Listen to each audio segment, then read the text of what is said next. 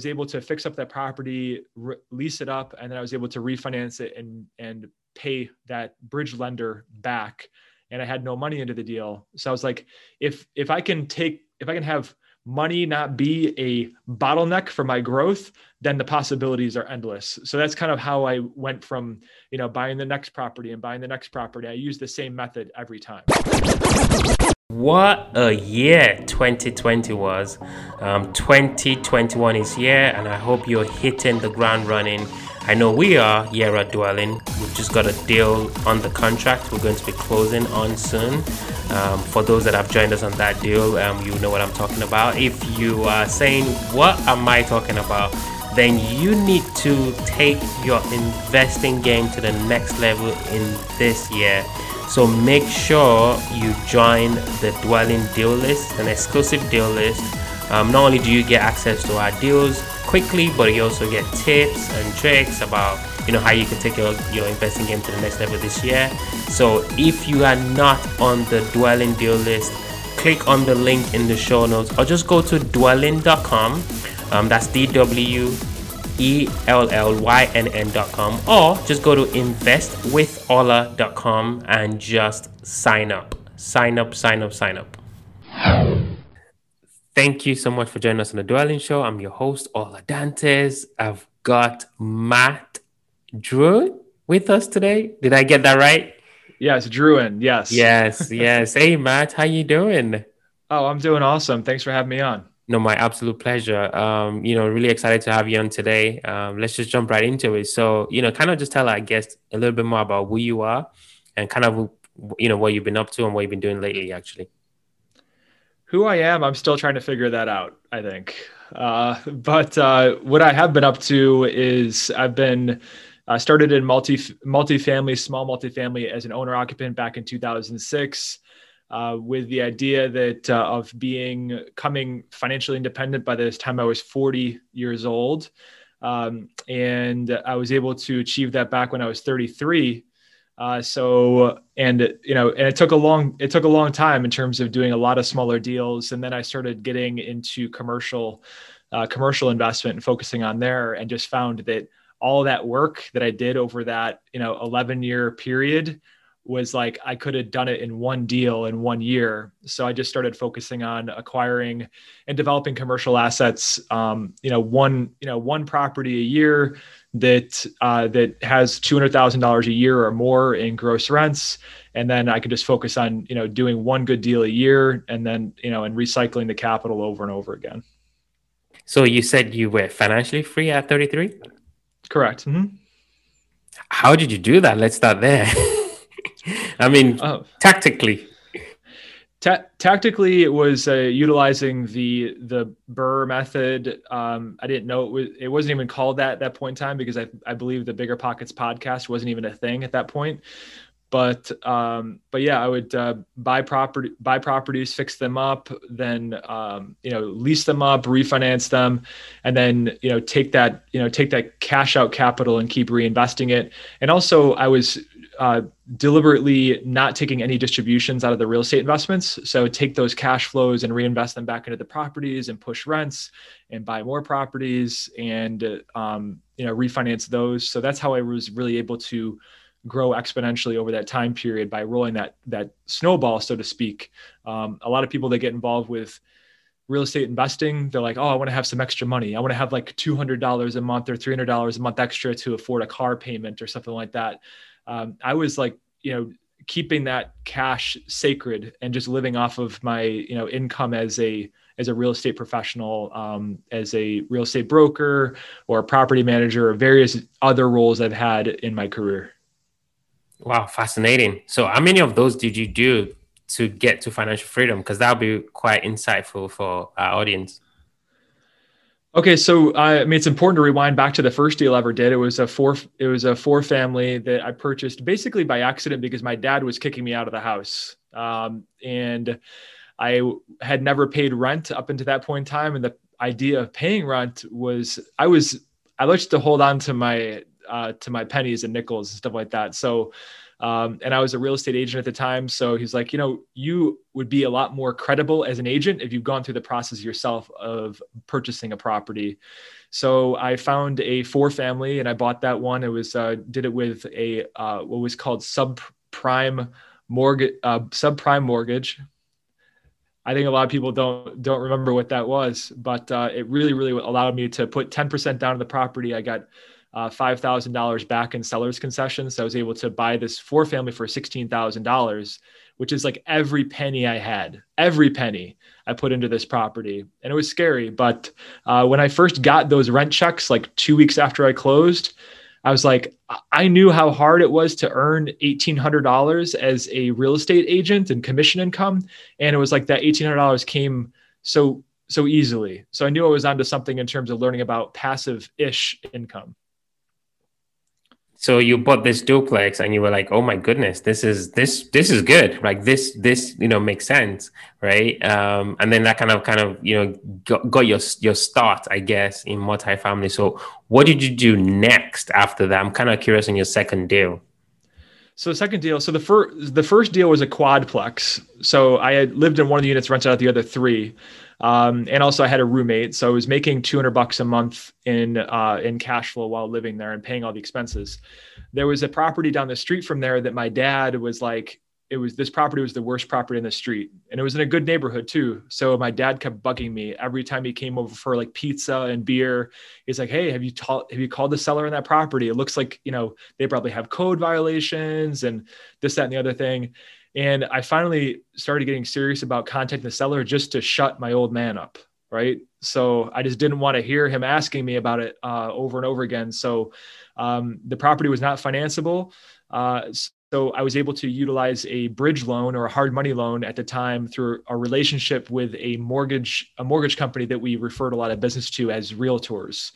And they uh, lended me 100% of the purchase price, 100% of the rehab, and I, you know, got to work on that property, hiring contractors, getting taken advantage of severely um, as a 22 year old um, young person. And so I was able to fix up that property, re- lease it up, and then I was able to refinance it and and pay that bridge lender back. And I had no money into the deal, so I was like, if if I can take if I can have money not be a bottleneck for my growth, then the possibilities are endless. So that's kind of how I went from, you know, buying the next property and buying the next property. I use the same method every time. Fascinating, fascinating. Yeah, I really like that story. If there's somebody listening now and they want to just do that same exact thing, which is like buying a fourplex and obviously living in one of the units and then renting the others out to, you know, tenants or whoever, what do you think is the first step for that person to do today? The first step is that they're going to have to look at their own finances uh, to understand that can they afford to purchase a purchase a property. If you're buying your first property, you have no experience, um, you're probably going to be you're going to have to lean on a lender, a conventional lender, to um, to get a loan on that property. So the first thing is like, okay, can I can I afford to put money down? And if you you know if you are a uh, if you're like a uh, a responsible adult and you don't have the money to purchase your first property, you have to start asking yourself the question, why do I have no money? And figure that question out first and the answer to that it could be lack of income it could be uh, lack of income. If that's the case find a profession or, or a career or a position where you can use your talents to get paid for your performance. Um, if it's most of the times it's expenses. You know i tell a lot of people look at your last three months of bank statements highlight every single purchase that was that was you know not necessary right? Going out to eat um, buying you know buying expensive beer, which is one of my problems, um, and just stuff like that. And you'll find that you can save, you know, you can save up to almost a thousand dollars a month just by trimming out unnecessary expenses. Uh, so that's really where I'd get started. It's kind of the boring first place to start is looking at your own finances, but I think it's the fir- it's the first thing to get very very clear. And very very few people that I talk to that are first starting out have their own personal finance finances financial house in order. So somebody might say, "Wow, that you know, you you got financial free at 33. You must have a lot of properties. Um, you know, you have to deal with tenants, toilets, you know, and all this, all these things, you know." And people think, "Well, I don't, I don't know if I'm ready to do that." I mean, what would you say to that person now that you've got this, you know, this portfolio of properties that you have to manage, um, and that obviously comes with tenants and and all the issues that you have to deal with. Um, how are you managing that, and what does the structure of your of your business look like today? So I had a very cobbled together management structure before I partnered up with somebody to create a management company to put, you know, to put my assets under management with them. Uh, so I was doing a lot of the work myself. I was leasing all of the apartments. I was, you know, coordinating with contractors and handymen and all that stuff, and it was taking up a lot of my a lot of my time. This whole thing of passive income seemed like a bunch of baloney because it definitely was not passive. Um, so I was uh, so last year, no, two years ago actually, I made the goal. I was like, I need to fire myself from the management of the business. So, um, but the thing is that I didn't want to give it up to a third party management company and and and lose that control. I knew that the attention to detail with tenant retention, tenant retention is where you make money.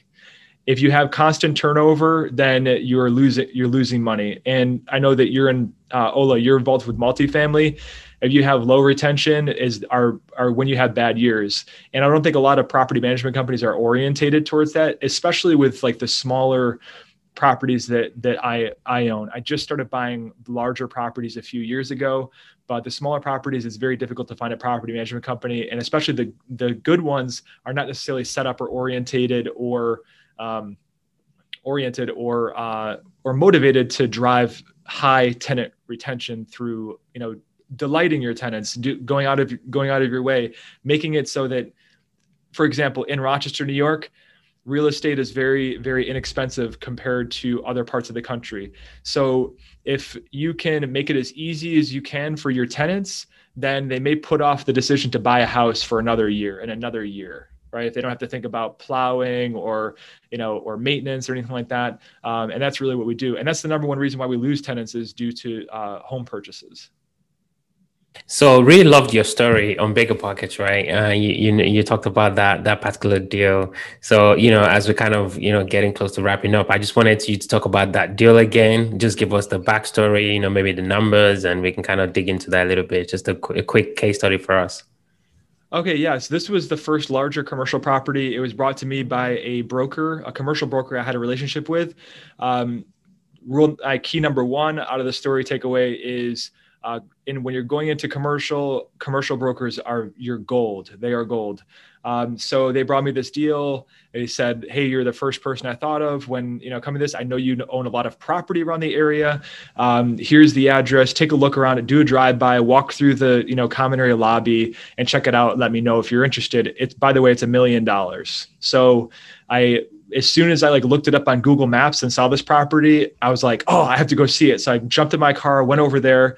I looked at the preliminary numbers he sent over to me and I was like, all right, I got to buy this property. And I told him, you know, listen, we are going to do a deal this weekend on this property. All right, do not bring it onto market. I want it. So, um, so I was very, very aggressive about taking it down. And I, you know, it required between two hundred and three hundred thousand dollars, which I did not have. Um, I got it under contract anyways, and I was like, all right, I'm going to figure out how to figure this out. If the deal is good, good enough as I think it is, and how I underwrite it, underwritten it conservatively, I'll be able to find the money. So I went back to the investors that had lent me money before for mortgages, and they partnered with me to um, to purchase the purchase the property. And what I did is in exchange for them providing the money, I get, they were just fine with getting fixed percentage of interest uh, on the property. They didn't want any equity or anything like that. Uh, they didn't want to have to deal with like K1s and all that stuff. Um, so we closed on the property, and I had, you know, I was able to identify a lot of waste in terms of expenses, and then also because the property had, you know, it was an office building, okay, and because the offices were it was 100% occupied for the past like 15 years. So what that signaled to me was that rents were under market. So i went i viewed it rental comps and you know each office suite was about you know 20% down uh, below uh, below market rents. So I knew that I could push those out as leases expired.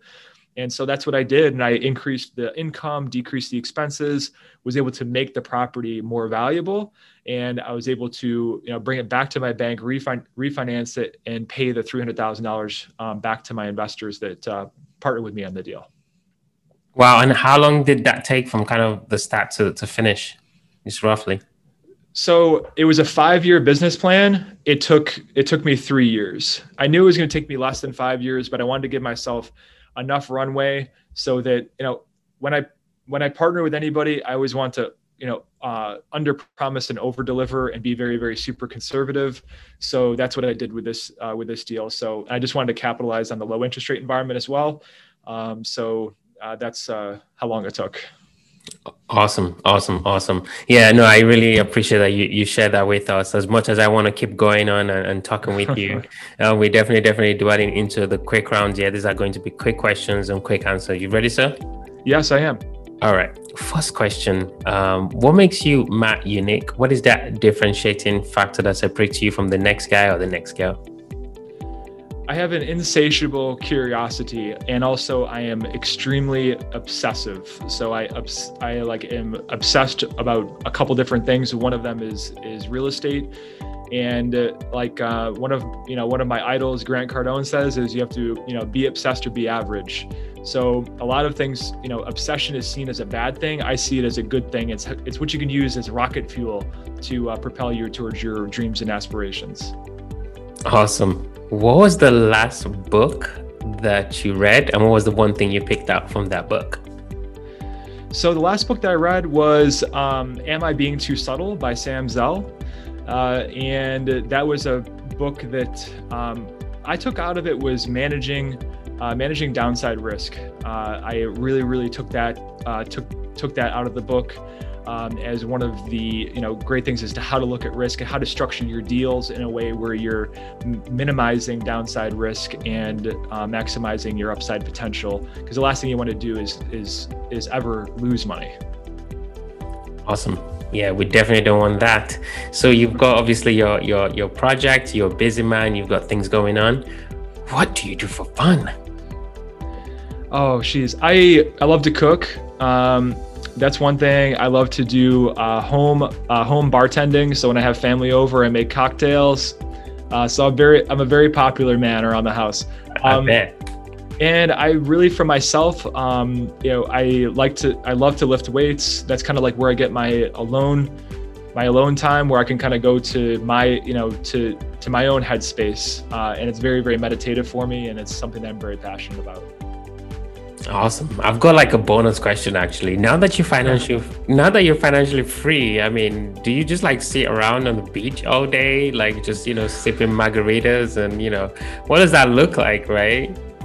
Uh, re- reaching financial freedom was one of the most uh, depressing moments I ever had in my life. Um, so wow, wow. Yeah, because it was something remember it's something i set out for myself when i turned 20 21 and the reason for the obsession in that goal was due to just uh, child childhood trauma um, with things that happened in my family and all of them i learned being traced back to lack of money so when I was able to achieve financial independence, um, I was like, what do I do now? I'm like, you know, I, I, you know, sitting on the beach and sipping mai tais and stuff like that was not for me. So I had to uh, go through the painful re- process of reinventing myself. Um, so I ended up, you know, reading the 10x rule by Grant Cardone, and I was like, I need to make the next milestone basically ridiculous and unachievable. So i never have to go through that process again because i'd rather die not reaching a goal than reaching a goal and having to reinvent myself. Um, so so yeah so the next you know next goal is uh, to acquire a million square feet under ownership and management I want to build a um, net worth of $20 million and like to turn that into a private family office fund to uh, to reinvest a million dollars a year into our local community of Rochester, New York, um, funding real estate deals, private mortgages, startup capital for uh, for mom and pop uh, street level businesses and uh, technology companies and stuff like that. So I have a, a long lasting impact uh, long after my time on Earth. So that's the next thing. Oh man, what a noble cause! I, I love that. I love that. And if there's somebody listening thinking, "Oh wow, I like this," this you know Matthew guy. I want to get connected with Matthew. Where's the best place people can reach out, get to know you more? Uh, I'm pretty. I'm active on all social media platforms, but I think uh, LinkedIn is a great uh, is a great avenue to uh, search for me. So yeah, if you just look up um, Matthew, that's with two T's, and Drouin, D R O U I N, you can find me there. You can find me on Facebook, Instagram, and now you can find me on TikTok as well. so, um, but uh, but yeah, I'm very I'm very very available. I'm an open book, and I like I'd like to help anybody along their uh, their journey to to fulfilling their dreams as well. Matt, Matt, thank you, thank you, thank you. Really learned a ton myself. Really appreciate you taking time to come and join us here on the Dwellynn Show today. Thank you so much. Yes, thanks, Ola. Have a good one now.